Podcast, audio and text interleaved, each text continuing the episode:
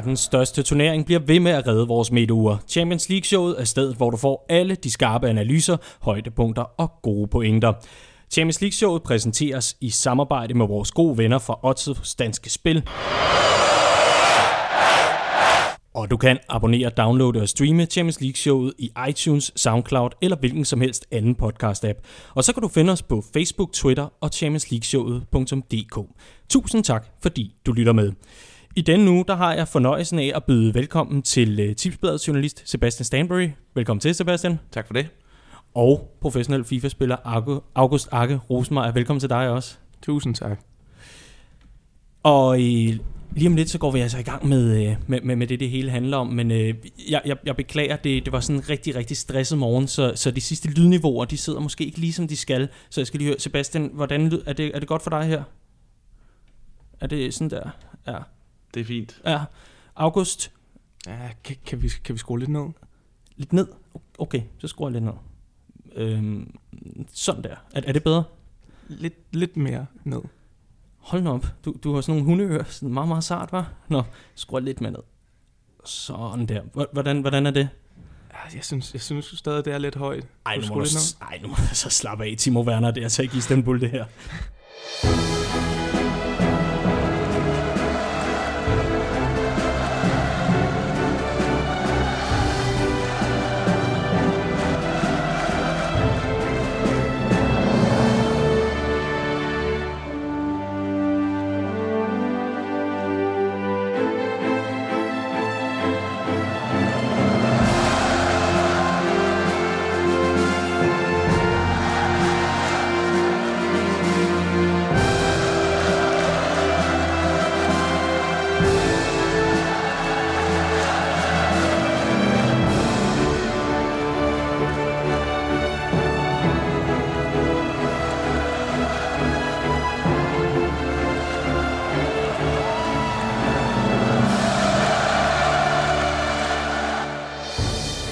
Glem alt om divanykker i Paris. De tre musketerer Mbappé, Cavani og Neymar har aflagt en ed. Og konsekvensen, den er målfest, uanset hvor god din bagkæde måtte være. Det fik Bayern München fornøjelsen af at erfare, da de tog til Parc de Princes. De engelske hold, de buller frem i Champions League på nær Liverpool. Hvad gik galt i Moskva, og hvorfor kan Liverpool ikke, når de andre kan? Mit navn er Daniel Siglov. Med mig har jeg Sebastian Stanbury og August Akke Rosenmeier. Rigtig hjertelig velkommen til Champions League-showet.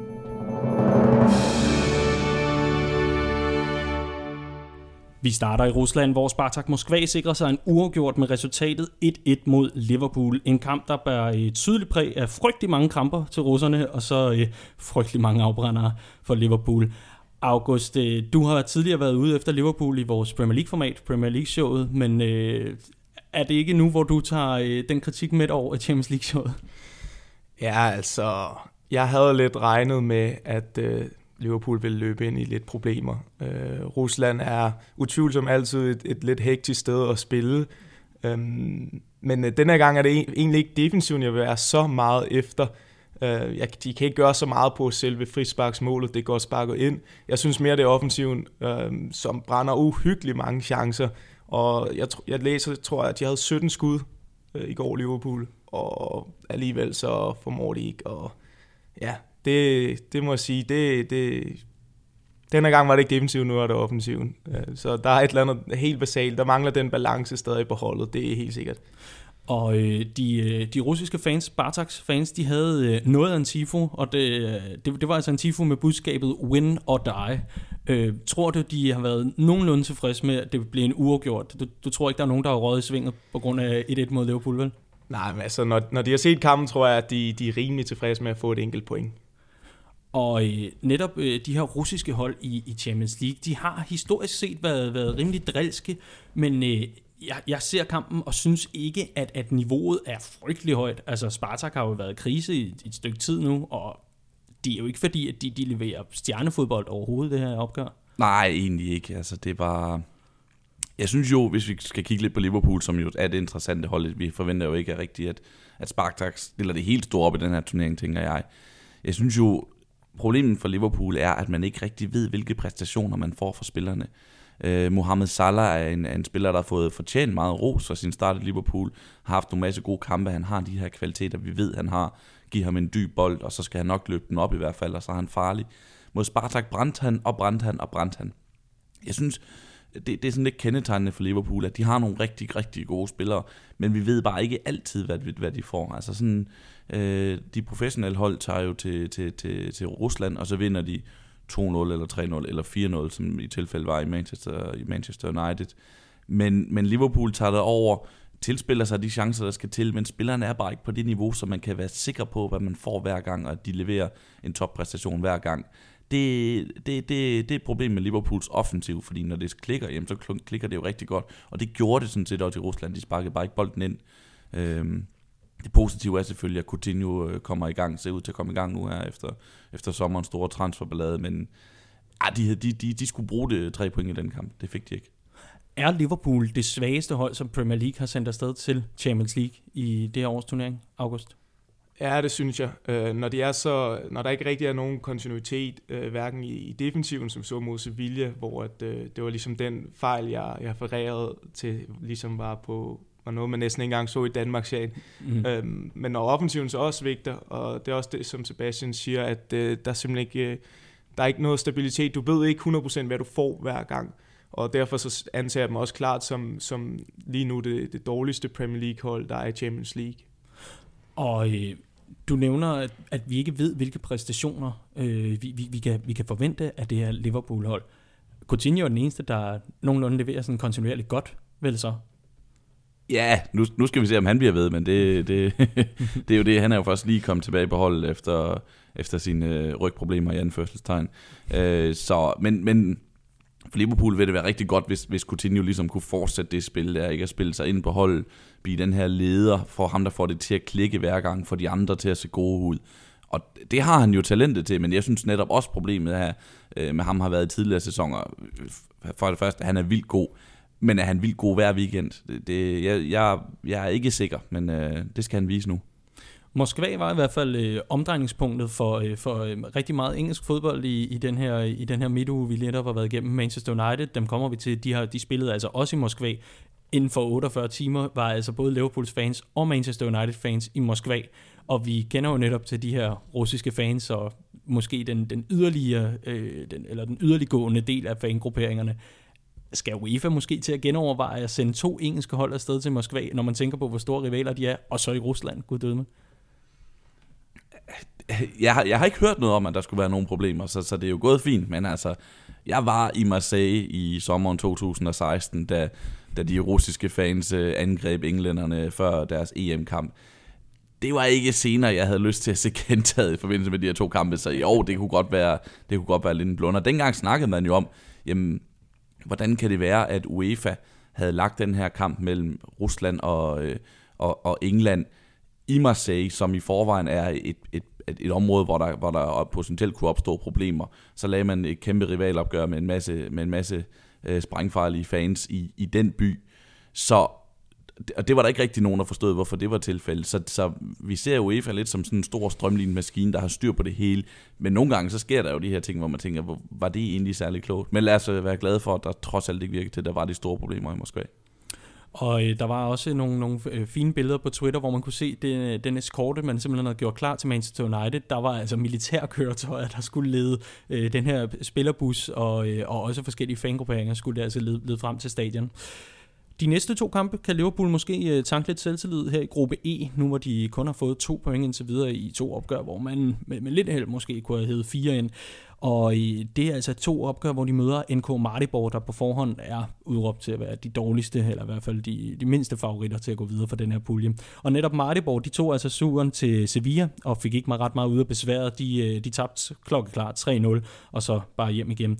Og det så ikke ud som om, at øh, Sevilla havde sådan de store problemer med, med de her slovener. Nej, jeg, jeg synes jo Sevilla, at de har et, et, et godt hold. Øh, jeg, jeg, jeg var ikke så imponeret over dem mod Liverpool. De var effektive, men jeg synes egentlig, at Liverpool de trykkede dem rigtig meget, specielt på fysikken. Men jeg synes, de har et godt hold, Sevilla. De er garant for at levere i, i Europa, blandt andet med, med deres Europa League-titler. Men øh, de plejer også at være garant for at gå videre for, for Champions League-puljen, og jeg tror egentlig også, de, de vinder gruppen i, i takt med den start, de har fået.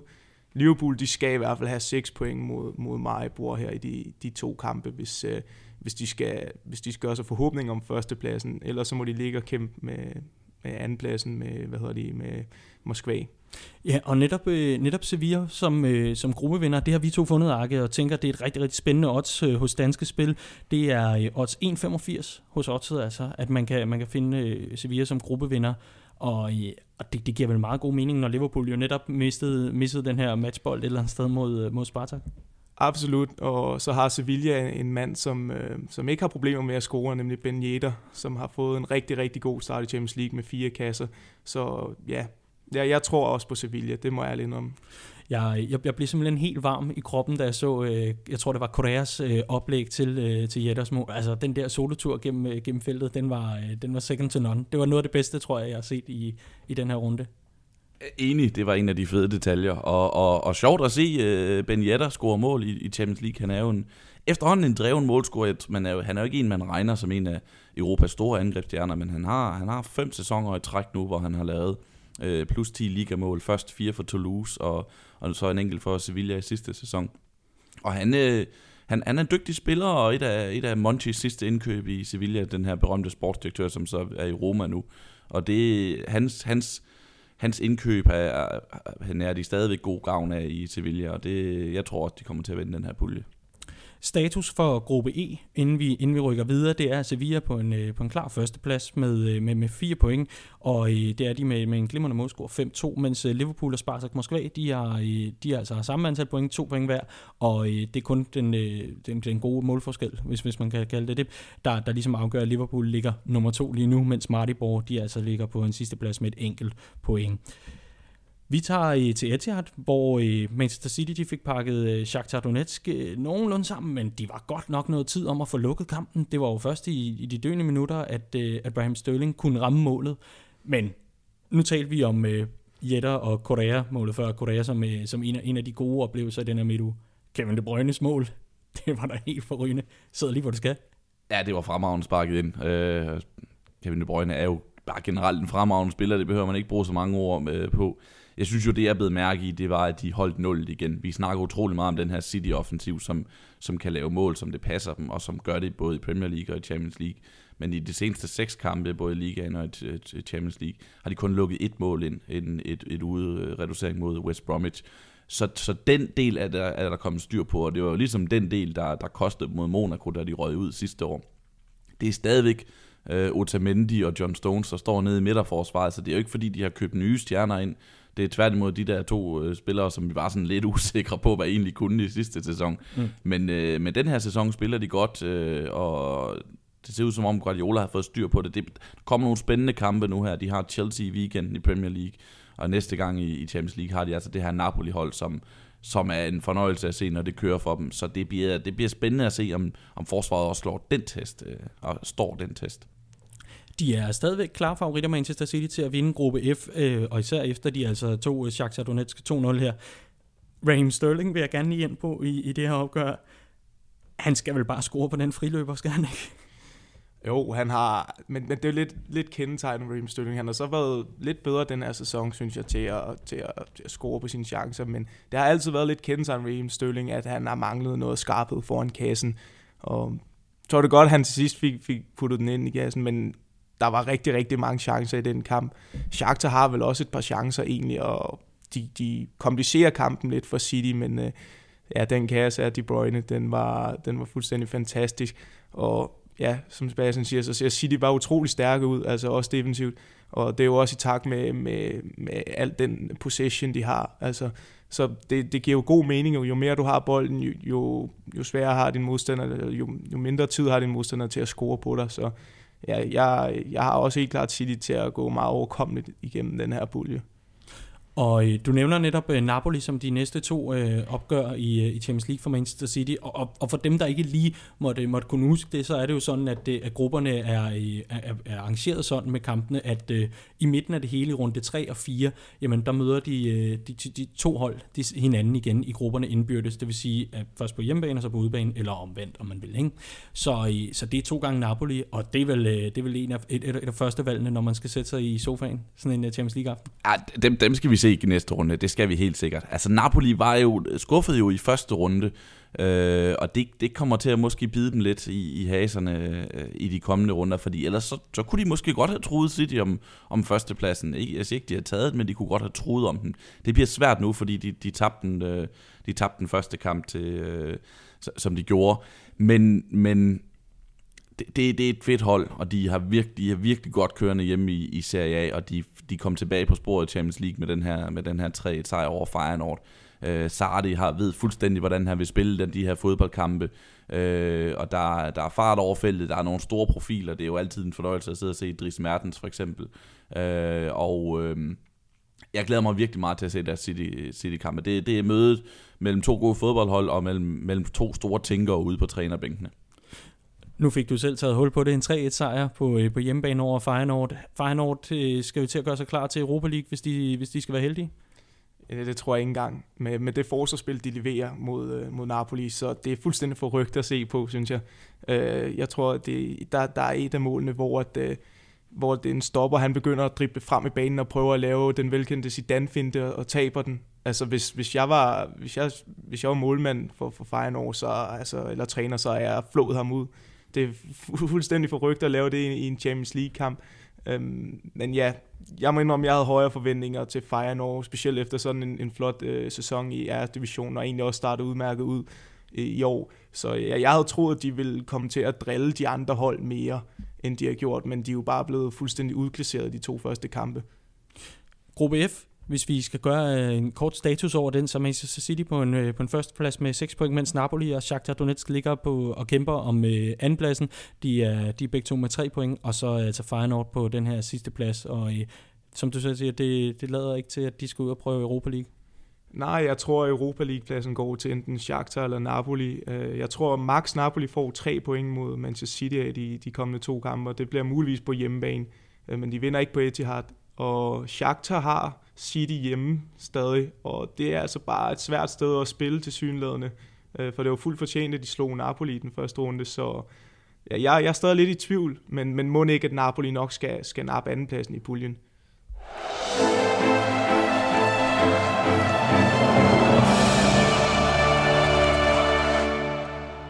Så er vi nået til gruppe G i Istanbul, der vandt Besiktas, AKA, The Expendables. De vandt 2-0 over Red Bull Leipzig. Expendables, for, øh, for dem, der ikke måtte have hørt første udsendelse, kan du lige kort redegøre for, hvad er det for et kælenavn? Jamen, det er jo det, vi ligesom har, har døbt uh, Besiktas-hold, fordi det er sådan en samling af, af fede spillere, vi husker fra andre klubber i Europa. Vi kan nævne dem sådan Pepe, Ryan Babel, øh, Ricardo Quaresma, Gary Medel, bare for lige at nævne en, en håndfuld, og så nogen. og, og det var jo The Expendables, der tog sejren to i, i, i, i sequelen her i, øh, i, i den her uge. Øh, og det var igen den her med, at man kigger ned, og så ser man, at Ryan Babel har scoret, og Anderson Taliska har scoret. Det, det, det, det er stadig et fedt hold, og nu ligger de jo simpelthen til at vinde den her pulje, som det ser ud lige nu. Jeg, jeg, jeg vil rigtig gerne høre, nu, nu siger du i toeren her, uh, sequel, uh, der er jo uh, seks, seks gruppekampe, og uh, jeg vil rigtig gerne høre dig, kommer vi til at se The Expendables 7 og 8? Ja, det tror jeg, vi gør. Altså, det, det, jeg synes jo, det her sådan lige... Øh, jeg, jeg er blevet sådan helt begejstret for den her pulje. Jeg synes, det er den fedeste af dem. Hvis vi, det er jo de, øh, Monaco og Porto og de to andre hold ud over øh, Besiktas og RB Leipzig det, det var ikke sådan, jeg havde regnet med, at den skulle gå. Altså, jeg havde troet, at Monaco, som var så gode sidste år nok, på trods af deres øh, afgang, nok ville tage den. Ej, RB Leipzig kommer som, øh, som et, et, et stærkt hold for Bundesligaen. De ligger altså nede på 3. og 4. pladsen lige nu, ikke? Mens, øh, mens Porto og, øh, og Besiktas øh, kører den. Besiktas har maksimum point. Det, det, det er fire jævnbyrdige hold. det er fire hold, der er sjove at se spille. Det øh, det, det, er sådan nogle, det er sådan nogle grupper, som, øh, det er ikke de største klubber i Europa, men det er sådan nogle klubber, som, øh, som puljespil har brug for, synes jeg. Fordi vi snakker om det her sidste gang, at, at de har problemer med, at, at, at de, de gode hold bare kører igennem. Men det her det er en fed pulje, hvor der rent faktisk er noget spænding om, hvem der kommer til at gå videre. Jeg, jeg, jeg glæder mig til at fortsætte at følge med i den her, den her pulje. Altså gruppe G, hvor øh, netop Timo Werner nu øh, altså er, er manden, der vidderligt har stjålet alle overskrifter, på trods af, at, at Besiktas sejr jo er, er ganske, ganske fornem, og sagtens kunne, kunne bryde en rubrik eller to, så var det altså en situation med Timo Werner, der har stjålet øh, tabloid med i dennes fokus. August, kan du lige forklare situationen? Jamen altså, jeg ser jo bare den her video, hvor Timo Werner, han, han tager sig til ørerne, og der er bare pibekoncert inde på deres stadion, og ja, så blev han jo skiftet ud i første halvleg efter, hvad var det, omkring knap nok 25 minutter, og ja, Hæselhyl var selv ude og, og, og sige, at, at de var fuldstændig øh, tynget af, af tilskuerne, og at, de, de, at det, var, det var en af de store årsager til, at de tabte kampen. Så det er noget af en heksekæde nede, nede i Istanbul. Og, øh, og meget, meget, meget mærkværdigt må man sige, at en spiller, der spiller en heksekedel, han simpelthen får så ondt i ørerne, at han må lade sig udskifte efter, inden for en halv time. Det er jo, Timo Werner er jo en af profilerne på det her øh, Leipzig-hold. Ja, en fremragende spiller, og en spiller, der har været sat i forbindelse med både Bayern München og Real Madrid for den sags skyld. Så han er jo en, han er en fremragende spiller, og en af de store profiler på det her hold. Øh, det er, det er en mærkværdig historie, jeg læste lidt om i, i, i tysk presse, fordi nogle gange skal man lade, lade, passe på med at lade, lade Twitter og andre til sociale medier løbe med en halv vind, men altså, det, den var jo god nok. Han blev jo udskiftet, og der var de her videoer af, af hvor han gik med og havde ondt i ørerne, og han, han, øh, de tyske medier beskrev det som kredsløbproblemer. Han havde kredsløbsproblemer, hvilket heller ikke er en skade, man hører så altid. Men han var svimmel, øh, sagde de, og det havde de forsøgt at afhjælpe med ørepropper, og, øh, og det havde åbenbart ikke virket, og så de pillet ham ud efter 31 eller 32 minutter, tror jeg det var. Det, det er jo en sjov historie. Det, det, det, jeg kan godt lide, når der sker nogle ting i fodboldverdenen, som vi ikke er vant til at se. Og selvom øh, det var synd for, øh, for Timo Werners ører, så var, det, øh, så var det en sjov historie, og en man lige bed mærke i midtrunden. Jeg var, jeg var inde på øh, et fanforum øh, i forhold til de her øh, Champions League-kampe, og netop den her kamp, og der var der en bror derinde. Øh, jeg, jeg har ikke kunne validere det, da jeg simpelthen ikke har haft tid til at tage til Istanbul med, med decibelmåler, men øh, han, han, han skrev, at, øh, at lydniveauet, eller støjen, der i hvert fald er på, på, øh, på, på det her stadion, jamen øh, den overgår simpelthen en, øh, en jetjager, øh, der, der jo er nogen af 90-100 øh, dB, der er det her stadion, det er på over 120-130 dB, altså decibel, når, når, når, det endelig, når det endelig kører.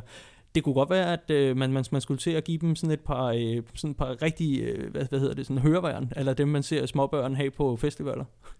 Det er jo, det er jo altid sådan et lidt lidt mærkeligt fænomen det her, når man snakker om hjemmebane, og det larmer helt vildt og sådan noget. Hvad har det reelt af betydning? Det er svært for os at sætte sig ind i. Men, men, men jeg kan godt lide historier som dem her, hvor vi får bekræftet, at det betyder rent faktisk noget med den her larmtilskuer, han lavede. Jeg kender altså den engelske, øh, nej undskyld, den øh, svenske journalist Erik Niva, som øh, på Aftenbladet, han havde beskrevet det her nede stå øh, nede foran øh, den gule mur i Dortmund, som om at det nærmest er et fysisk tryk. Altså det, det, man kan nærmest mærke lyden fysisk, når, når de her, jeg tror der er 25.000 eller sådan noget på, øh, på, på den ende tribune, øh, råber og skriger og synger. Og, og det, det, det er klart, det har en betydning, ikke... Øh, ikke kun i, i hvad angår, at man, ikke kan, at man ikke kan snakke med hinanden inde på banen og kommunikere, men også at det rent faktisk bare er en voldsom oplevelse at spille i, og det, det er noget, man, man skal vende sig til, og, og RB Leipzig har ikke den, den, de har selvfølgelig spillet foran den gule mur, men de har ikke spillet i Tyrkiet før, det, det har de nu. Det, og det har øh, Timo Werners øre har også været der, det, øh, det, det har vi i hvert fald fået bekræftet jeg er overrasket over, over det her Besiktas-hold på den mest positive måde. Jeg synes, det er så spændende, når, når nogle af de her grupper, de, de bliver sådan nogle øh, rigtige hurra-puljer, hvor, hvor man, øh, hvor man får både det ene og det andet. Monaco, de fik øh, muligheden for at øh, genopleve samme størrelse nederlag til Porto, som da de tabte Champions League-finalen tilbage i, det må være 04, ja. 2004, ja. Ja, 2004, og øh, til netop Porto. Fyrstedømmerne, de, øh, de tabte altså øh, 3-0, og, og en kamp, hvor Vincent Abubakar, han skovler bolden ind. Han scorer ikke, han skovler den ind, når han, scorer, når han endelig scorer. Det, det er et af de mærkeligste mål, jeg har set længe. Øh, jeg tror, også, Subasic, han havde, han havde en del redninger, som så rører ud igen, hvor han hele tiden får, får, får lige får prikket den ind til allersidst, til aller, aller, allersidst. Så ja, det var, det var en mærkelig kamp, og ja, jeg, jeg var også meget overrasket på en negativ måde lige omkring Monaco, øh, for jeg havde dem egentlig som, som gruppevinder, inden jeg så øh, puljen, og det var lidt, det, det var lidt alle den samme pulje, de havnede i sidste år med, øh, i forhold til niveau og sådan jævnbyrdighed. Der havde de så godt nok Tottenham, og de havde Leverkusen sidste år. Øhm, men jeg havde regnet med, at de, ville, at de ville gå videre på den her pulje, fordi de har jo trods alt stadig holdt fast i spillere som Falcao, Lemar, øh, Fabinho, øh, som, er, som er profiler, og som specielt Lemar, fremragende fodboldspiller.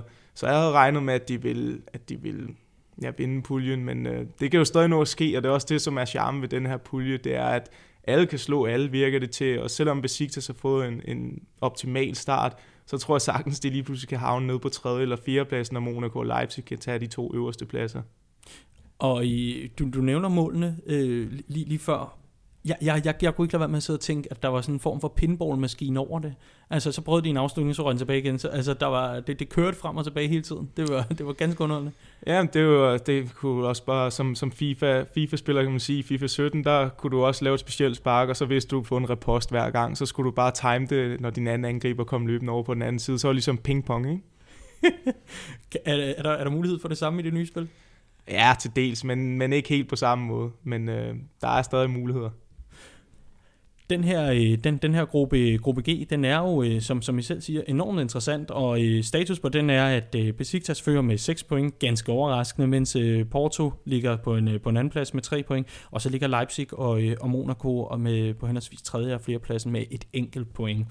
Og det, det skal blive rigtig interessant at se, hvem, hvem der egentlig får, får muligheden for at øh, bide skære med de sådan helt store, når, når, når knockout-pladserne endelig er blevet fordelt.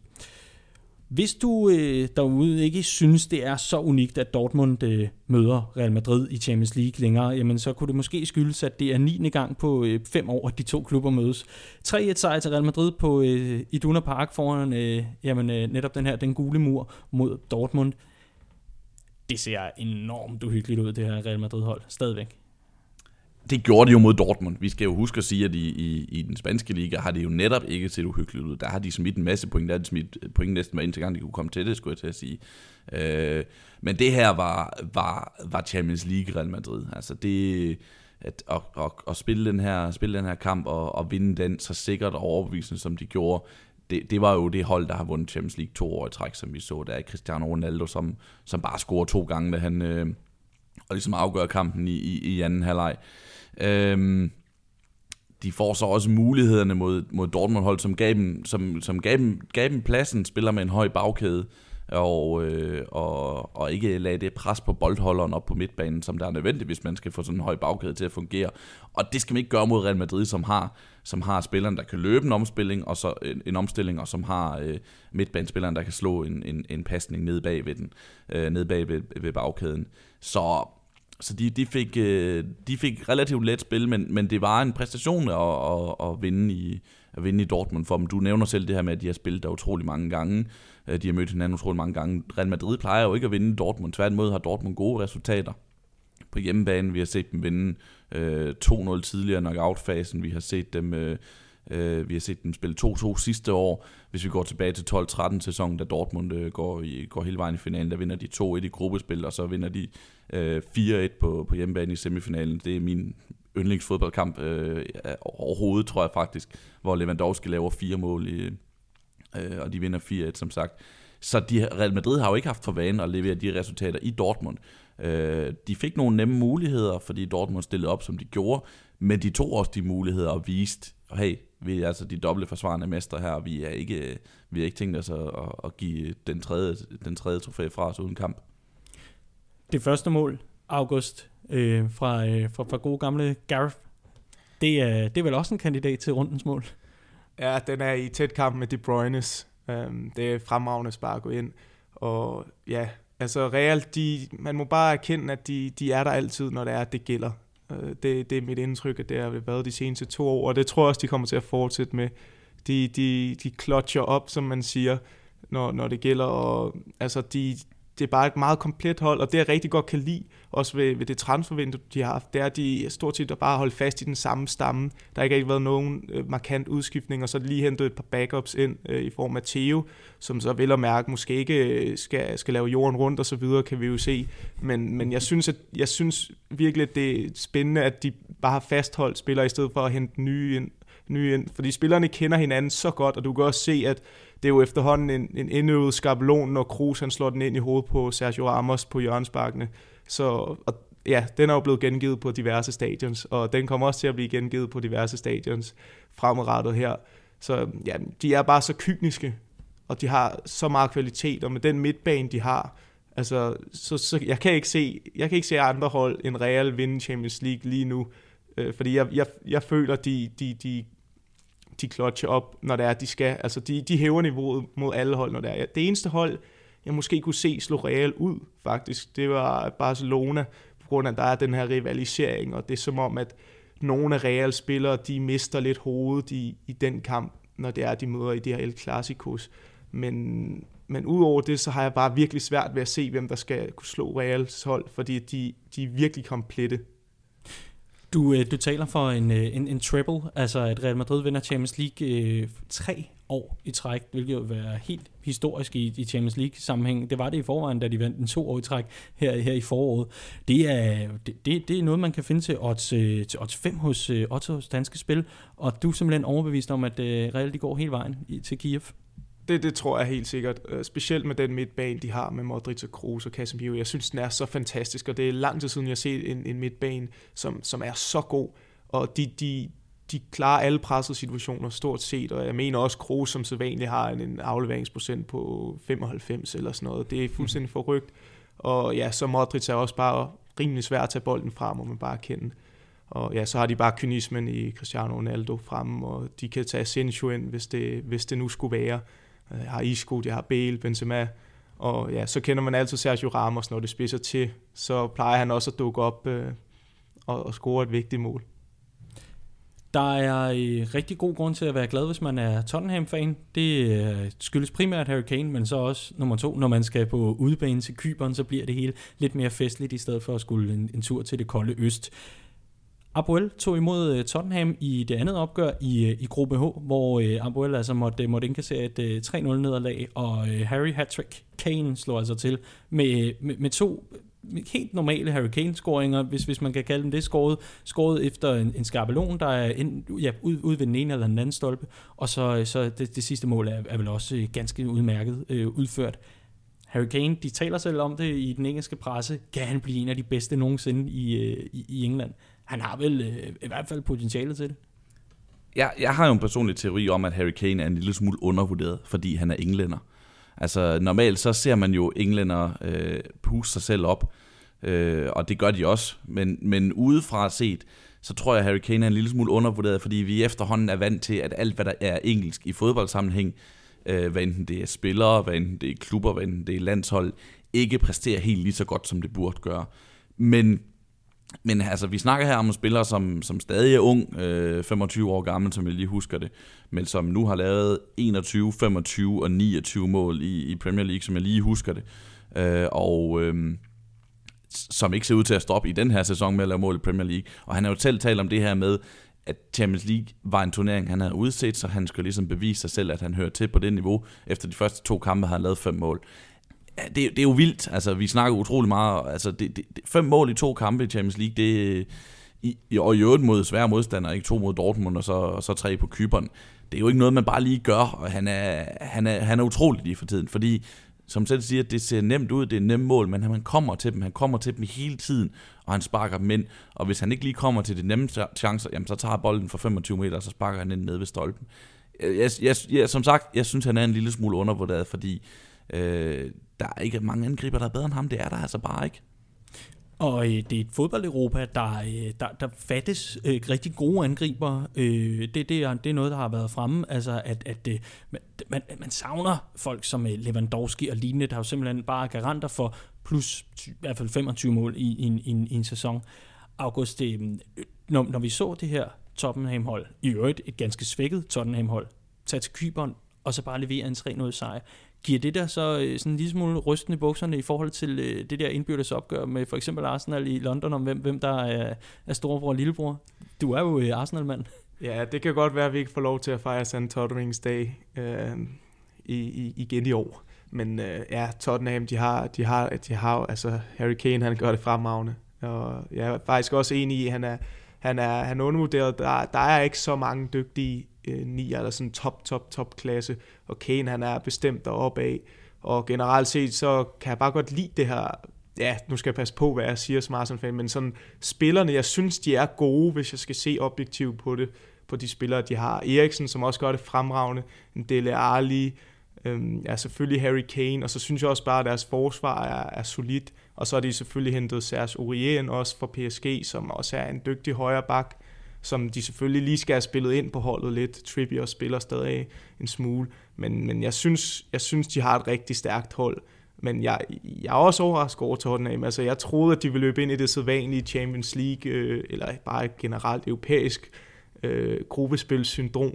Så det, de har startet godt, og hvis de får et point mod Real ude, eller et point mod Dortmund ude, så tror jeg også godt, at de kan nappe den der anden plads i puljen.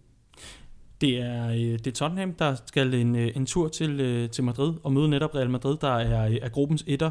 Øh, og det, ja, det, det jo skyldes jo simpelthen den øh, alfabetiske orden, der, øh, der, der, der gør sig gældende her. Real Madrid og Tottenham præcis samme målscore, 6-1, og begge to 6 point, mens Dortmund og Apoel ligger med 0 point i, i gruppe H.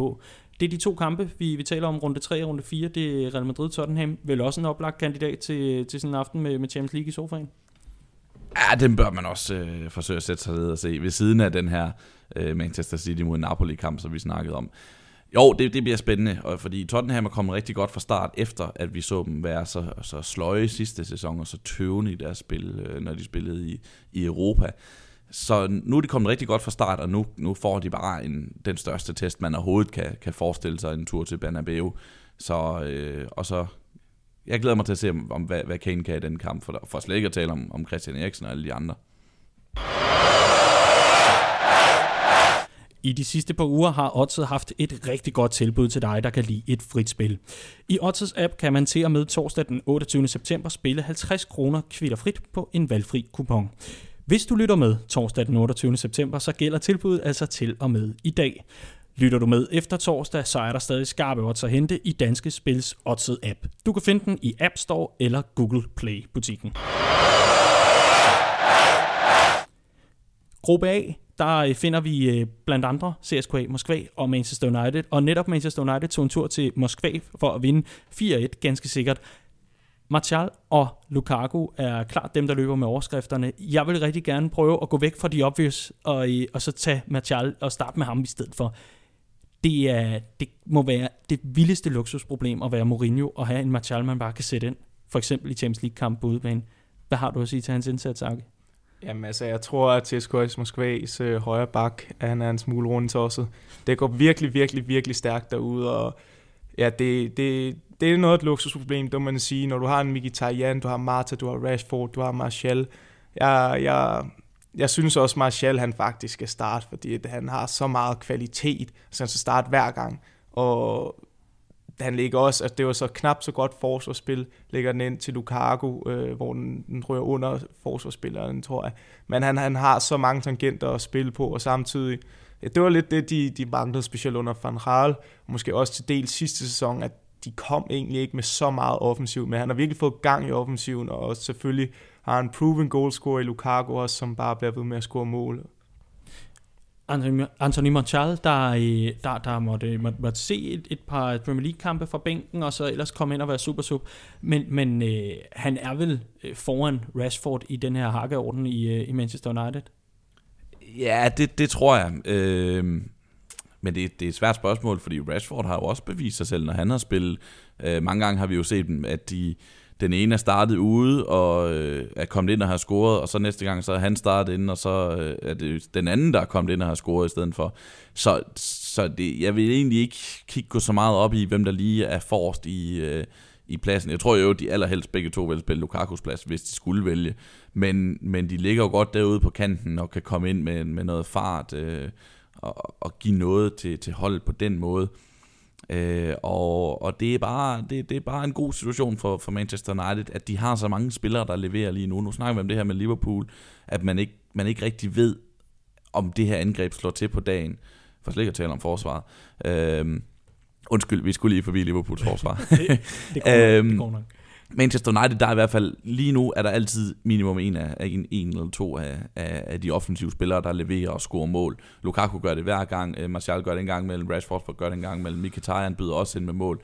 Så det, gør, det bringer dem jo bare i en god situation. Det, det, det, er, det gør det nemt for Manchester United at spille Champions League, at de kan tage til Moskva og vinde 4-0. De er jo, vi, vi kan så godt som allerede nu give dem, give dem puljesejren i den her gruppe, ikke? Og det er, jo en, det er jo en gave for dem, at, at det er så nemt for dem, og at de ikke skal besvære sig med det, men at de allerede nu kan se frem til, at øh, jamen, når det bliver 8. finaler, så møder de et af toerne.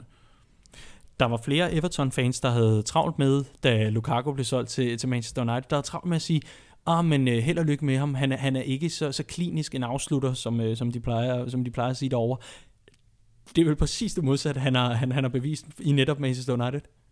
Ja, altså han har jo fået en rigtig god start, men jeg tror også, man skal huske på, at han helt sikkert kommer til at få flere chancer i Manchester United, end han gjorde i, i Everton. Og så må man også bare erkende i forhold til den målscoringsradio, han havde i, i Everton, at han stadig var en, en, en at det fansen siger i forhold til klinisk, det måske ikke er helt sandt, fordi han lavede alligevel en del kasser i Everton også, men, men det er jo klart, jo, jo flere chancer du får som angriber, jo, jo større sandsynlighed for, at du scorer flere mål er der jo.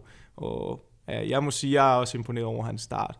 Øh, jeg havde forventet, at han ville score mål, men at han ville nærmest score kontinuerligt hver kamp, det er alligevel let overrasket over. Og jeg tror egentlig også i weekenden, nu hvor de øh, tager imod Palace hjemme, at han nok skal lave øh, ja, to kasser i hvert fald. Ja, vi har, vi, vi har set nærmere på en spiller-special øh, hos, øh, hos Otto fra Danske Spil, hvor, øh, hvor man, man, man kan få øh, kombinationen Lukaku scorer og over og der bliver scoret over 2,5 mål til odds 2-10, hvilket man siger var en gavebod med, øh, med, med, med, med Lukakus målstime lige for tiden. Ja, og med Crystal Palace forfatning lige pt. Så ja, jeg tror, jeg tror, jeg tror nok, det skal jeg lade sig gøre. Og i Basel, der var der målfest, hvor øh, Benfica de blev sendt hjem på, øh, på Røven und Albuen, mens, øh, mens, mens øh, Basel jo bare må, må, må, må, må stå tilbage og tænke, det var da forrygende det her. 5-0 sejr på eget græs, og Benfica, der bliver sendt jamen, slået til spilmand. Ja, og altså, vi, vi var jo her jo, da jeg var her i, inden for, for to uger siden, efter første runde, der snakkede vi jo om, at Besiktas er skuffende start, men vi havde dem alligevel som et af det hold, der nok burde øh, gå videre for den her pulje sammen med Manchester United, fordi det plejer de at gøre. Altså, det er det mest ja, drevne. Du mener Benfica? Ben, Benfica, undskyld, ja. ikke Besiktas, ja. Øh, Benfica, det, de plejer at gå videre for den her... Øh, de, vi, vi, vi kender dem bare som et, et rutineret Champions League-hold, og vi forventede, at de, de nok vil kunne gøre en, en god figur. Nu, nu kommer de ikke til at gå videre, altså når, når de kommer fra start på den måde, som de er. Øh, tværtimod ser det, derimod ser det rigtig godt ud for Basel, som, som viser, at når muligheden er der for, øh, mod dårlige modstander, jamen så slår de til. Det var det, var det de gjorde mod, mod øh, Benfica, og, og, og så er man jo i spil til at gå videre for puljen, også bare fordi deres mål, målscore ser rigtig god ud nu efter sådan 5-0 sejr. Det, det kan godt komme til at få betydning. De næste to kampe øh, for Basel og henholdsvis CSKA Moskva. Det er mod hinanden, altså Basel øh, og CSKA Moskva, der, øh, der ligger og kæmper om, øh, om, om at gå videre. De har begge to tre point, mens United ligger helt suverænt i spidsen med, med seks point efter to kampe. Der er blevet gjort kort proces der. Det er de to kampe, der, øh, der vil komme til at afgøre den her anden plads. August, hvem tror du, øh, hvem, hvem, hvem tror du på til at tage den her anden plads? Er det Basel eller CSKA? Jeg synes, den er svær. Jeg synes, den er rigtig svær. Jeg tror, Basel får det svært i Rusland, men jeg tror også, at CSKA de får det svært i, i Schweiz. Jeg kan godt lide det her Basel-hold, og jeg så dem også øh, sidste, sidste år på Parc de Prince, da de spillede mod PSG. Jeg mener, de taber 3-0 godt nok, men de har så mange chancer på 0-0 faktisk. Rammer stolpen øh, tre gange, tror jeg. Øh, jeg, jeg, jeg, jeg kan godt lide Basel, så jeg, jeg håber på, at de tager andenpladsen.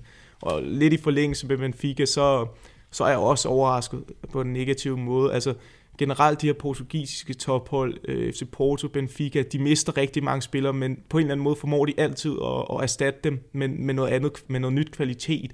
Og det virker bare ikke til, at Benfica de overhovedet har fået øh, violinerne til at spille.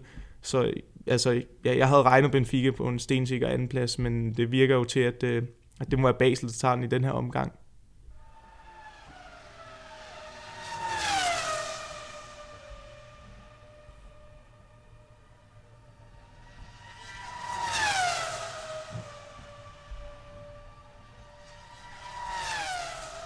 Helt eksklusivt har jeg fået lydklip fra øh, Mbappé og Neymar, øh, med, da PSG mødte øh, Bayern München. Det var simpelthen sådan, det lød på Parc de Prince, da, øh, da PSG virkelig rundbarberede Bayern München med, med 3-0. Hold op, det gik stærkt ude, ude på de kanter. Ja, det gjorde det. det øh, de, de gode PSG, altså det, det, er jo, det er jo bare den nemme konklusion på det her, det er, at, øh, at det her angreb, som de har lagt, øh, der har lagt deres spil op på, at, at, at få sat det i scene, jamen det er de rigtig gode til at sætte i scene, altså, og, og give dem nogle omstillinger, give dem nogle muligheder for at løbe mod, mod et forsvar. Og så ved de, hvad de skal gøre med den, når de, når de gør det. det. De har så mange idéer i deres spil, de har så meget kraft i deres spil, de har så mange øh, spillere, der kan score mål. De, de, alle, alle tre op foran kan score mål. Det var næsten mærkeligt. Man sidder sådan, Mbappé scorede jo ikke, altså, men, men det føler som om han scorede, fordi han spillede så godt, men det gjorde han ikke. Altså, og alligevel så vandt de 3-0 over, over Bayern München. Så de, de er rigtig, rigtig gode, og øh, det, at de kom så nemt til den her sejr, kom så nemt til chancer mod trods alt øh, trods alt mod Bayern München. Det, det er meget, meget lovende for dem, vil jeg sige. Der har været rigtig meget drama i, i kulissen hos begge klubber, og øh, det har været noget, som tabloidmedierne medierne, de virkelig har guffet og gnasket sig i. De her historier om, at øh, Cavani fra, øh, fra PSG er blevet tilbudt et kæmpe millionbeløb for, at, øh, fra, altså for ikke at skulle tage straffesparkene, så nyindkøbet Neymar kunne tage dem. Der har været historier om, at Cavani ikke er blevet inviteret til den fødselsdagsfest, som Thiago Silva han holdt, og så videre, så videre. En splittelse i den her PSG-lejr, på grund af, at nu der er kommet et nyt wonderkid til, med, med noget af et, et prismærke, må man sige. Øh, August, øh, de her historier, Tror du på dem? Du er, du, du er tidligere ansat i, i PSG. Tror du på de her historier, eller, eller er det en, en, en redaktør på et måske lidt mindre øh, troværdigt medie, der har haft en rigtig, rigtig god omgang med nogle rubrikker? Ej, jeg tror også, at historien er hypet lidt op, men jeg synes, jeg synes sagt, man kunne se, og specielt mod Lyon, at der er, der er nogle ting, som Neymar og måske også brasilianergruppen i Paris ikke er tilfreds med med Cavani. Og øh, altså, jeg synes, det, jeg synes sgu, det er, det er arrogant, den måde Neymar kommer ind på, og vil have alt den magtforhold fra start. Jeg forstår, at han er hentet ind for så mange penge, og han er en verdensklassespiller, og muligvis også kommer til at vinde Ballon d'Or på et tidspunkt, når Messi og Ronaldo de er færdige med fodbolden. Men jeg synes, den måde, han, er, han kommer frembrusende ind i, i PSG på, og, og, og ligesom vil ind og ændre på mange ting på holdet, det synes jeg til, til trods for alt måske lige, at han skulle, skulle tage det stille og roligt. Men, men på den anden side, så ved jeg også, eller ved, jeg tror, at de er professionelle nok, spillerne, hvilket man også godt kunne se i, i kampen mod Bayern, at de gik, altså, det virkede til, at de havde fået løst det en lille smule. Så altså, de er professionelle nok til, i hvert fald udad til, at, at, at holde problemerne for sig selv, hvis man kan sige det sådan det er jo altid en speciel situation, det her med, når, når for eksempel Cavani scorer, at så griber man sig selv i straks at kigge på Neymar og se, hvordan han reagerer han, og kommer han nu over, og hov, han går først til Mbappé og, og, og takker ham for oplægget til Cavani, øh, altså Neymar, i stedet for at løbe direkte til Cavani og fejre mål sammen med ham.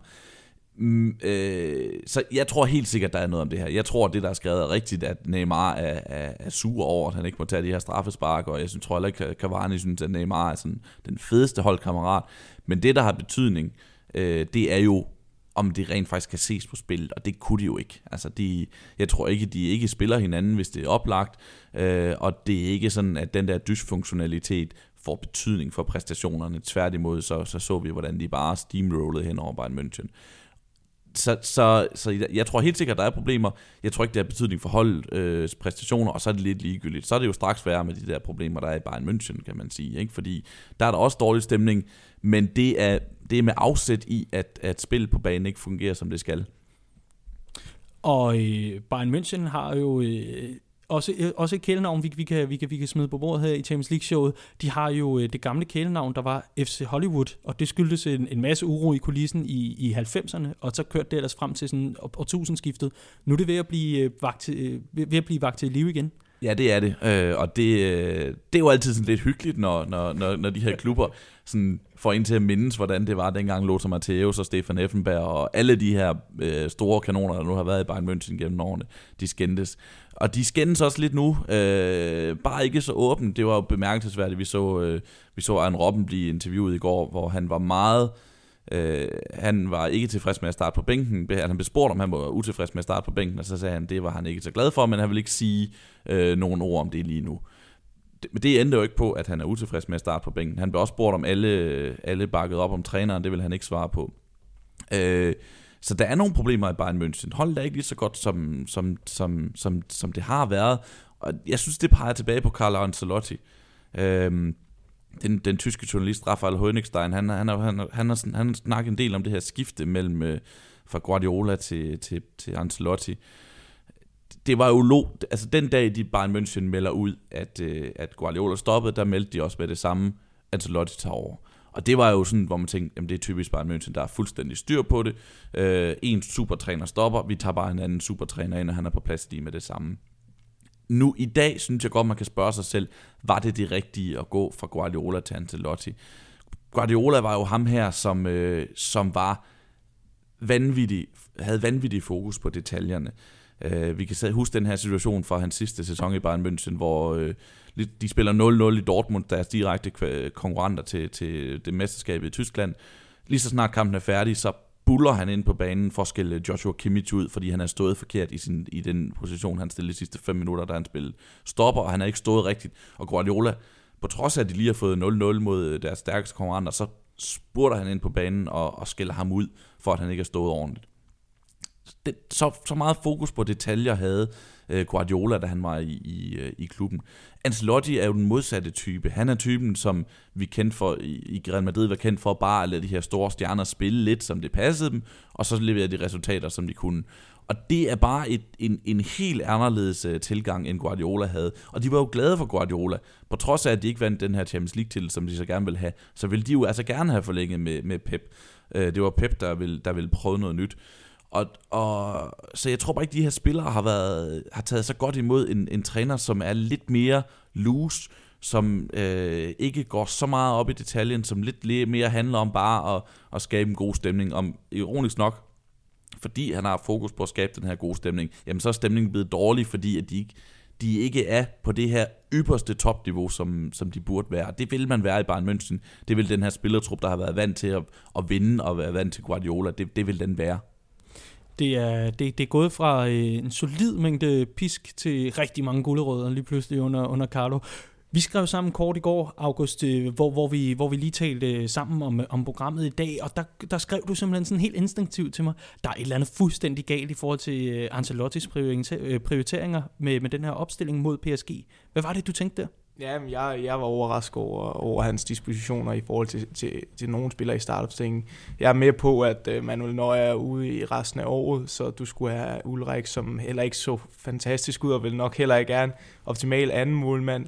Øhm, men jeg synes, midterforsvaret var jeg overrasket over. Ravi Martinez var egentlig ikke overrasket over, men at Mats Hummels, han ikke, var, han ikke startede inde i, i midterforsvaret, var alligevel en kældens overrasket over. Han sad på bænken, og at, øh, også at Robben ikke spillede, og måske også Ribéry. Øh, jeg, jeg synes, der manglede, der manglede noget fremadrettet også på, på, på kanterne først og fremmest.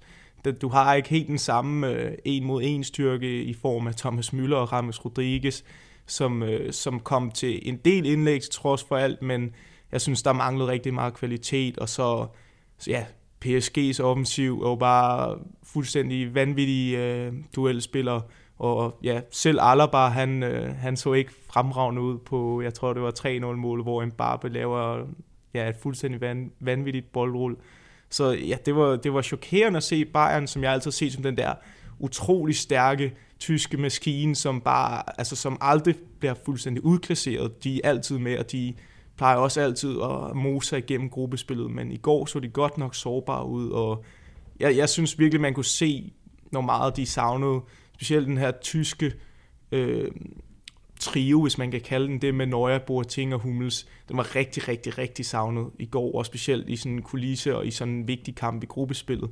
Så ja, meget overrasket, og desværre, desværre lidt øh, skuffet over Ancelottis øh, dispositioner, men det kan være, at FIFA 18 har, har ramt rigtigt, fordi Ancelotti står faktisk som sølvtræner, mens at Jes Torup står som guldtræner. øh, øh, Jes, Jes Torup FC Midtjylland. Ja. Hold nu op.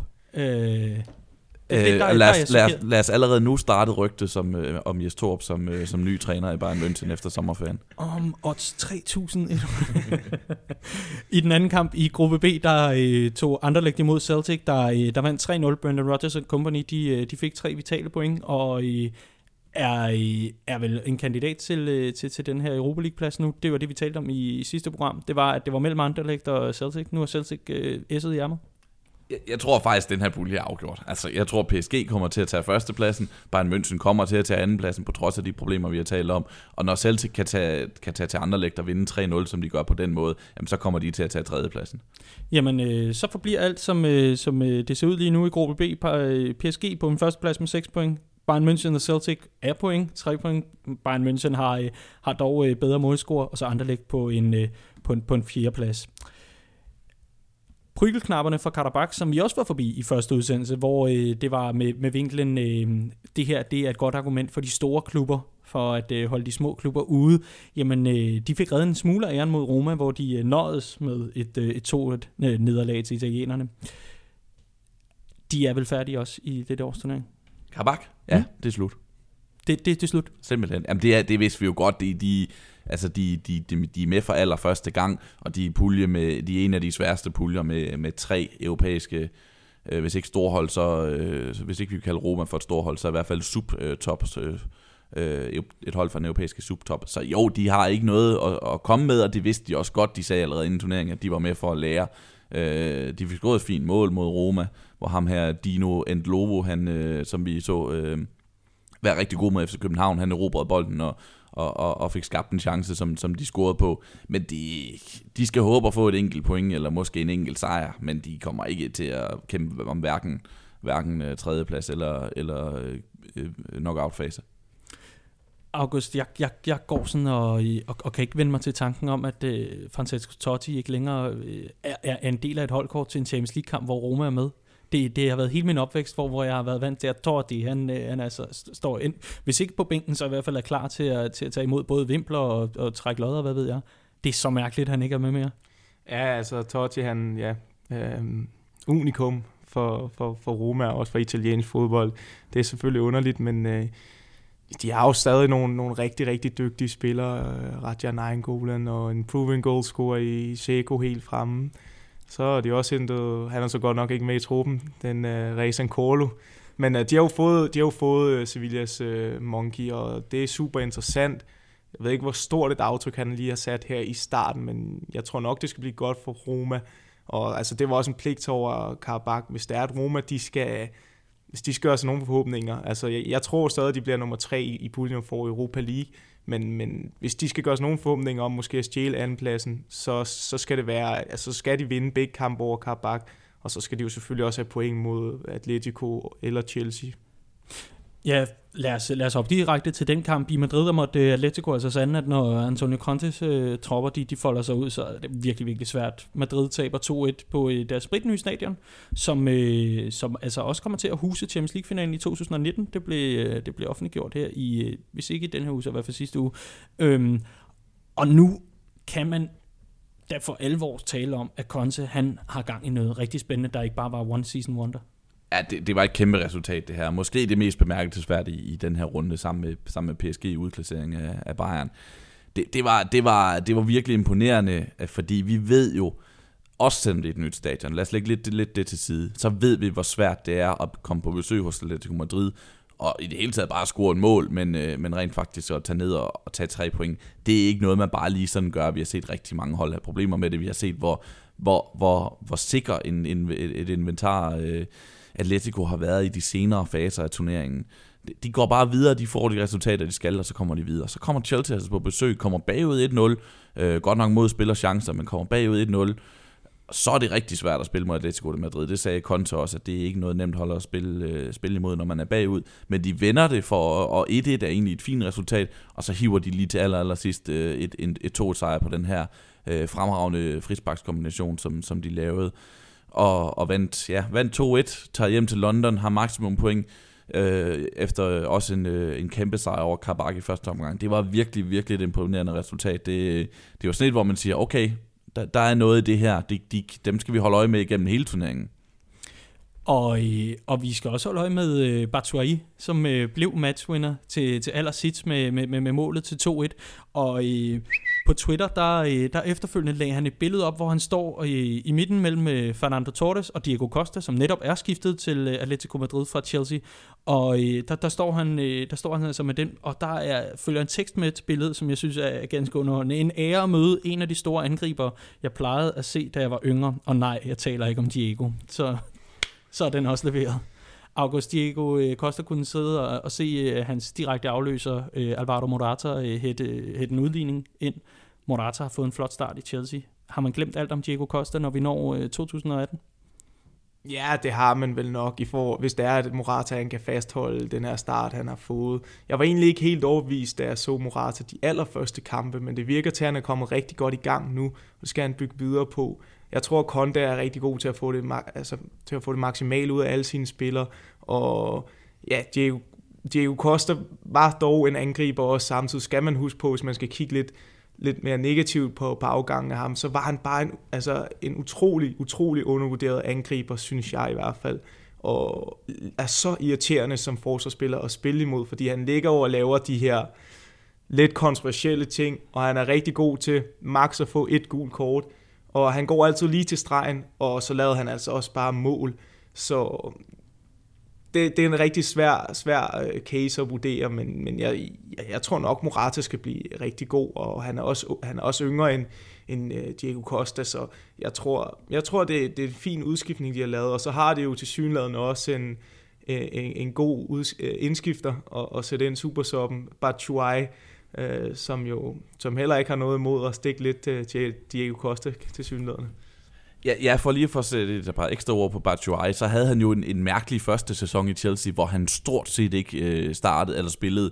Jeg mener, at den, første, den eneste kamp, han starter inden, det er den aller, aller sidste runde i Premier League, i, i hvert fald i, hjemme i ligaen. Øh, men, og, og der var jo også straks rygter om, at han skulle videre i systemet som en af de her spillere, vi har set så mange eksempler på, som bliver købt af en stor klub, ikke helt slår til, og så sådan siver længere ned til midterklubberne i, i Premier League. Men han virker som en type, som, som nyder livet i London, som du selv siger, man kan se på, på hans Twitter, at der, der er fest og farver, han er en glad dreng. øh, og, øh, og nu er han så, i den her sæson, han, han jo, han jo slået til, scorer en masse mål, scorer sejrsmål på, på, på mod Atletico Madrid, så han er jo en spiller, som Conte rent faktisk kan bruge, og kan have noget tillid til, når han sætter ham ind, jamen så kan der godt ske noget. Og det, øh, det er jo en gave for en trup, altså en spiller, som, som virker indforstået med, der er en, der står foran i angrebshierarkiet, men han kan godt levere, når han kommer ind, og han skaber ikke problemer og splid i truppen. Det, det er en god situation, som Chelsea har skabt sig op i angrebet, synes jeg og øh, var, var meget hurtigt ude med, en, øh, med, med, med, med et billede også efter, efter kampen, hvor han øh, er portrætteret som, øh, som Batman, netop øh, kvæg sit navn, øh, Batuai. Det er, det, det er virkelig en, en, en Twitter-profil, man, man, skal, man skal søge efter, altså Michi øh, Batuai. Ja, det kan anbefales, og det var jo, altså den her Batman, det var jo ligesom, fordi han selv lagde op til det her med, at øh, jamen, når, når Batuai-signalet kom op på, øh, på logo, eller på, øh, øh, kommer op på himlen, jamen så skal han nok være der, og så skal han nok hjælpe til og hjælpe Gotham ud af problemer. og Chelsea og Conte og hvad de ellers sidder alle sammen.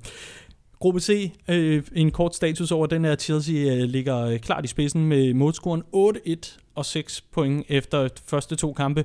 Roma på en anden plads med 4, øh, 4 point. Atletico Madrid med kun et enkelt point efter de første to kampe. Og så Karabakh, der ligger i, på, en, på en fjerde plads med øh, ja, 0 point og en målscore på 1-8. Som du selv siger, farvel og tak til, øh, til Karabakh.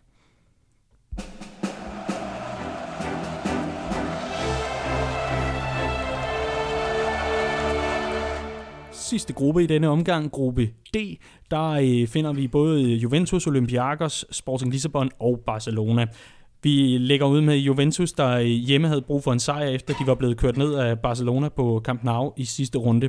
Det fik de mod Olympiakos, hvor øh, Juventus altså vandt 2-0. Jeg synes, øh, Olympiakos var udfordrende og gerne ville frem i banen. Og jeg, jeg, jeg, blev, jeg blev helt glad over at se et hold, der øh, ikke over på nogen måde kan, kan, kan anses for at være favoritter til at gå videre, men som bare er modig og tør gå frem i banen og tør faktisk at skabe noget i, i de her kampe. Det, det, det var også tæt på et par gange. Det synes jeg er fedt. Ja, altså, altså man kan sige, at øh, de, de prøver at bide fra sig, men øh, som, som det ofte set ender, så, så trækker, trækker topholdene det længste strå, og tit på rutinen. Og jeg vil så stadig sige, at jeg, jeg vil hellere snakke lidt mere om, om, om, om Juve faktisk. Øh, jeg er ikke helt overbevist om, om den start, de har, de har fået. Øh, bliver fuldstændig kørt øh, på ja og albuer mod, mod Barse, og det er egentlig en fin sejr, de får nu, og, og tager den på rutinen og så videre og så videre, men jeg synes ikke, at det har været fremragende overhovedet, og ja, Barca vinder jo så 1-0, tager vi nok fat i om lidt, vinder på ja, en, en svær kamp også mod Lissabon, som måske ikke skal undervurderes i den her pulje. Og i, inden, inden, inden vi ligger Juventus fuldstændig i graven, så vil jeg, så vil jeg gerne høre jer, Paulo øh, Dybala. Hvad kan, det, hvad kan det blive til med ham?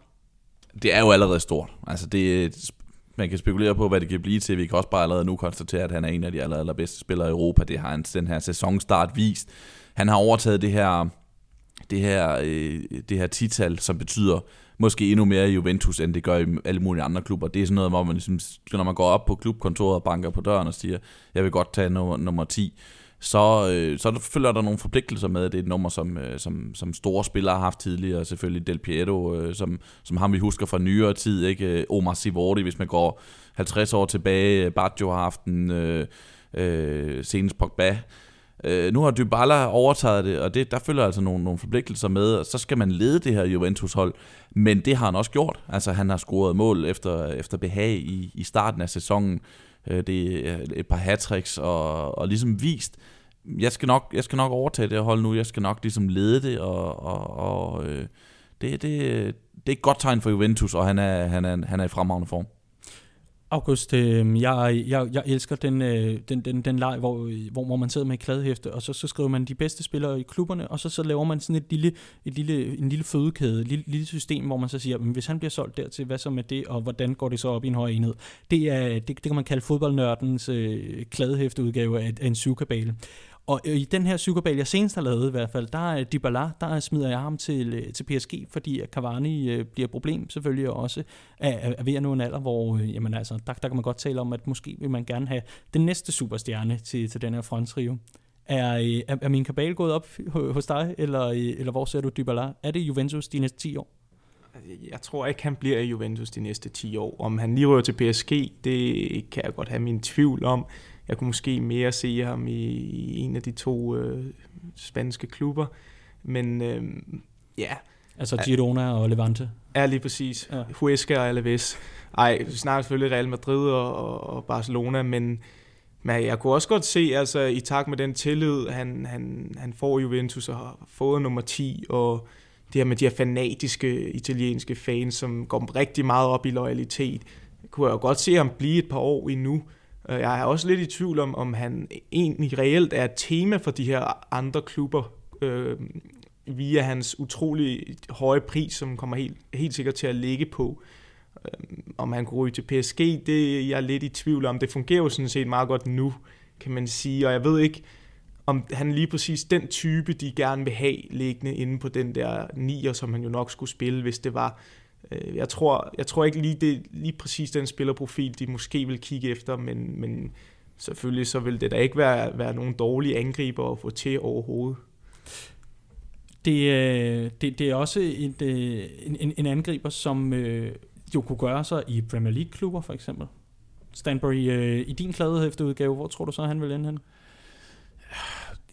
Ja, ja, på et tidspunkt troede jeg, at tog lidt for givet, at han ville ende i Barcelona på et tidspunkt. Han har jo selv udtalt en gang, at han ville svømme til Barcelona, hvis han fik tilbuddet, øh, og at han, øh, det var hans store drøm at, at spille sammen med Messi. Øh, og ikke kun på landshold, men også på klubplan. Jeg ved ikke, om han kommer til at gøre det. Barcelona har, øh, har ligesom købt Dembélé til det her angreb. Spørgsmålet er, om de skal have erstattet Suarez inden for nogle år, eller nogle dage, som han spiller lige for tiden. Det kommer vi nok tilbage til. Øh, men... Øh, men øh, jeg, jeg, jeg, som, som, som August siger, han kommer jo til at koste en milliard plus. Og det, selvom sommerens transfervindue antyder noget andet, så er det ikke, det er ikke handler, der, der kommer til at ske øh, hver dag. Øh, så han bliver nok i Juventus nogle år endnu, og så hvem ved, hvem der så har brug for ham på, på det tidspunkt, hvor han, hvor han står og, og skal skifte klub. Lad os komme til det, til, øh, til Lissabon, hvor øh, Barcelona skulle bygge videre på deres rigtig flotte start i, øh, i, i gruppe D med, med, med sejren over Juventus. Der blev det til, til en kniben 1-0 sejr mod, mod, mod Sporting. Sebastian, jeg ved, at du sad og så den her kamp, og øh, så derfor vil jeg jo gerne høre dig. Hvad lagde du mærke til i den? Hvad, hvad, var, hvad var bemærkelsesværdigt? Det var jo ikke nogen, det var jo ikke nogen stor fodboldkamp, og altså det var det, det kom aldrig rigtigt til at glide for Barcelona, men øh, Sporting omvendt gjorde, øh, gjorde en fin figur og også blev fra sig og havde nogle, nogle fine chancer. Men Barcelona fik den her, det, den her 1-0 sejr øh, på et selvmål, Og det er jo det, de, de får i øjeblikket. Jeg synes ikke, de, de sprudler, men de, vind, de vinder deres fodboldkampe. Der, der er nogle spillere fra Barcelona, som, som underpresterer i øjeblikket. De, det, det ser rigtig godt ud på resultaterne, men det er ikke sådan, at jeg tænker, at de kommer til at spacere igennem sæsonen på nogle områder. Øh, midtbanen ser bedre ud, end den har gjort før, men der er problemer i angrebet, hvor Dembélé selvfølgelig er skadet øh, og er ude de 3-4 måneder. Og, og, og øh, Messi er Messi, han, ham, ham, ham, ham har der ikke en finger at sætte på, men Suarez er, er, er, er dårlig for tiden, og har været det i, i store dele af 2017. Altså hans spil i øjeblikket er, er et koncentrat af offside-kendelser og dårlige førsteberøringer. Han, øh, han ser frustreret ud. Altså problemet er, at vi, vi kender jo Suarez som spiller, som, som lever meget på, på sit temperament, ikke? og sin gejst og sin vilje, øh, på godt og ondt, men, men men han vil det her, ikke? Men når det så ikke går godt for ham, så tror jeg også bare, at hans, at hans mentalitet går ind og blokerer lidt, og han bliver frustreret, og han forventer ikke, at det kommer til at gå godt, når han får bolden. Og det gør det bare ikke i øjeblikket. Han, han, han brænder chancer, han, han falder i bolden, og, øh, og, det er jo et problem, fordi Neymar er væk. Øh, Neymars afløser er skadet. Øh, og, og så er det Suarez og Messi, de skal ligge på og, og, og score nogle mål. Og når Suarez slet ikke gør det i øjeblikket, så er det kun Messi. Altså vi, i weekenden så vi, hvordan Messi blev, blev mandsopdækket i Girona. Øh, med stor succes. Barcelona vandt alligevel 3-0, og Suarez scorede jo et. Men man kan, man, kan, man kan stoppe det meste af Barcelonas spil i øjeblikket, hvis man stopper Messi. Der er øh, også rigtig meget stor politik forbundet med Barcelona for tiden. Der øh, er jo frygtelig mange øh, protester og rigtig meget oprør i, i, i de katalanske, hvor, hvor, hvor man netop afventer den her afstemning vedrørende, hvad hedder det, undskyld. Uafhængighed. Uafhængighed, lige præcis. Tak for hjælpen.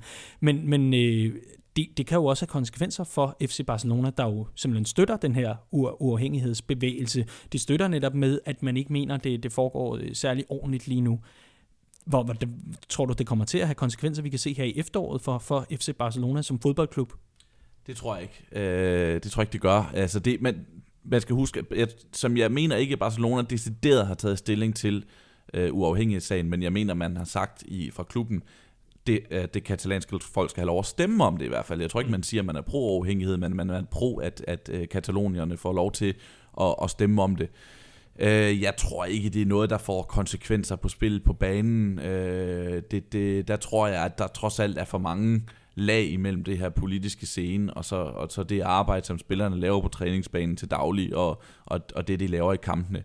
Så, øh, men, men det er en interessant, det er en interessant øh, det er en interessant debat og, og en situation at følge med i, fordi det er jo noget, som om ikke andet, så kommer det til udtryk på stadionerne, hvor altså Camp Nou er jo et af de steder, hvor man, hvor man, øh, hvor man bedst ser det her. Øh, kører man rundt i Barcelona, så vil man overalt på, øh, på, øh, i, ud fra vinduer og på altaner se det katalanske flag hænge som et udtryk for, at man, man, man støtter den her uafhængighedssag, og ingen steder er det mere tydeligt end på stadion, hvor, hvor, hvor man virkelig øh, øh, som altid har været der, hvor katalonerne har udtrykt øh, deres, øh, deres kulturelle identitet.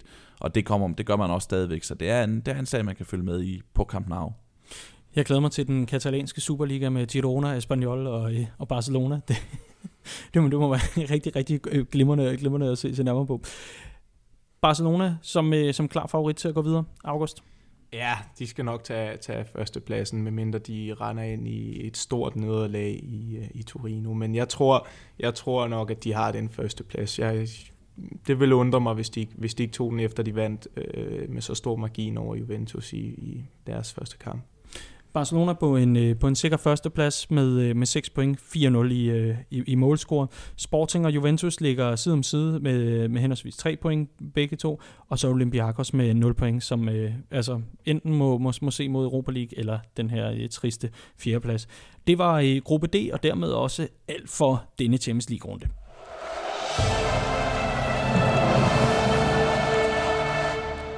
Anden runde i Champions Leagues gruppespil blev leveret af Sebastian Stanbury, journalist på Tipsbladet. Tak fordi du har lyst til at være med, Sebastian. Det var så let. Og tusind tak til August Arke Rosenmeier, professionel FIFA-spiller. Tak fordi du også har lyst til at kigge forbi. Selv tak. En fornøjelse som altid. August, jeg tænker, at du får frygteligt travlt nu. Du er i øh, fuld gang med at finde en ny klub, du skal være øh, atlet for, og så øh, er der jo øh, et, et, et spil, der, der udkommer her natten til, til fredag, FIFA 18. Jeg glæder mig selv til at få det i postkassen. Er der, er der mange arrangementer forbundet med, med sådan en udgivelse af et nyt FIFA-spil? Ja, det plejer der som regel at være, og udover det, så udover der er en masse arrangementer, så skal man jo også selv sørge for at holde sig skarp og, og bruge rigtig, rigtig, rigtig, rigtig mange timer her i starten for at lære spillet så hurtigt at kende som muligt, for at kunne være så skarp som muligt fra start af. Øh, og ja, så er der jo også en klubjagt, kan man sige, øh, hvor jeg heldigvis er nået lidt længere i det, for at skulle tease en lille smule. Så nu må vi se, hvad der sker. Jeg håber, jeg håber på at kunne have noget på plads i næste uge endda. Men øh, nu må vi se, så må jeg overlade resten til, til fantasien. Øh, August, du, øh, du ender simpelthen i Karabakh Esports. Ja, altså, jeg har jo hørt, at pengene er gode dernede i Azerbaijan, så det kunne godt være, at jeg skulle tilslutte mig den der brasilianerflok, der er dernede. du er også øh, brasilianer og sind. Sebastian, du øh, skal direkte tilbage. Jeg sender dig simpelthen ud af døren lige om lidt, sådan så du kan skynde dig og øh, få lagt tipsbladet i seng. Der øh, udkommer jo tipsbladet hver fredag, som er en, en del af ekstrabladet, når man øh, går ned i kiosken eller på tanken og køber sin avis. Dem, der stadigvæk gør det. Og øh, der har I jo øh, noget rigtig spændende på menuen, ved jeg. Ja, vi kigger allerede øh, i morgen frem mod næste uges store fodboldkamp set med danske briller, det vil sige landskampen i Montenegro, øh, som vi ser meget frem til. Vi, øh, vi har, øh, min kollega Thomas Pønt har talt med Åke Harreide, øh, om hvad han egentlig har gjort for, øh, for at få Christian Eriksen, for at løse Christian Eriksen på landsholdet. Og øh, det synes jeg, der er kommet. Jeg har læst artiklen, jeg synes, den er blevet rigtig interessant. Åke Harreide øh, sætter ord på det her. Det, det er tydeligvis noget, han har tænkt over, og det, han har faktisk også en forklaring på, hvad det er, han har gjort for, for ligesom at, at få Christian Eriksen til at skinne, som han skinner i øjeblikket. Selv har jeg talt med øh, Elsat Svedotic, som, øh, hvis ikke man lige kan genkende det navn, er en FC Sion-spiller, og derudover så er han den mest, øh, mest benyttede spiller på det montenegrinske landshold. Så han øh, har man talt med om kampen mod Danmark, men også sådan om, øh, hvad det her montenegrinske landshold betyder for, for landet, og, og hvor stort det vil være for dem at, at komme til VM. De er jo, det er jo ikke kun en, stor kamp for Danmark, det er det bestemt også for Montenegro. Så jeg synes bestemt, man skal, man skal købe bladet. Ja, og øh, man kan også købe et abonnement. Det kan man gøre via tipsbladet.dk, hvor der er øh, fyldig guide til, hvordan man kan, man kan få sig en glædelig overraskelse fredag morgen. Jeg, øh, jeg, jeg, har allerede, øh, jeg har allerede gjort klar med linket, sådan så at jeg, jeg kan få tilmeldt mig, sådan så jeg slipper for den lange seje tur, hele 200 meter ned til den nærmeste tank for at hente bladet. Jeg glæder mig rigtig meget til at læse øh, morgendagens udgave. Champions League-showet det blev præsenteret i samarbejde med Odds for Danske Spil. Og du kan finde mange flere odds endnu skarpere end, øh, end nogensinde før. Det kan du inde på oddset.dk. Du kan finde Champions League-showet på Twitter, Facebook og på championsleagueshowet.dk. Og brænder du ind med et rigtig godt spørgsmål til øh, vores panel her i Champions League-showet, så kan du skrive til mail Tirsdag i denne uge, den bød på Premier League-showet. Torsdag på Champions League-showet. Resten af ugen er det den store leder.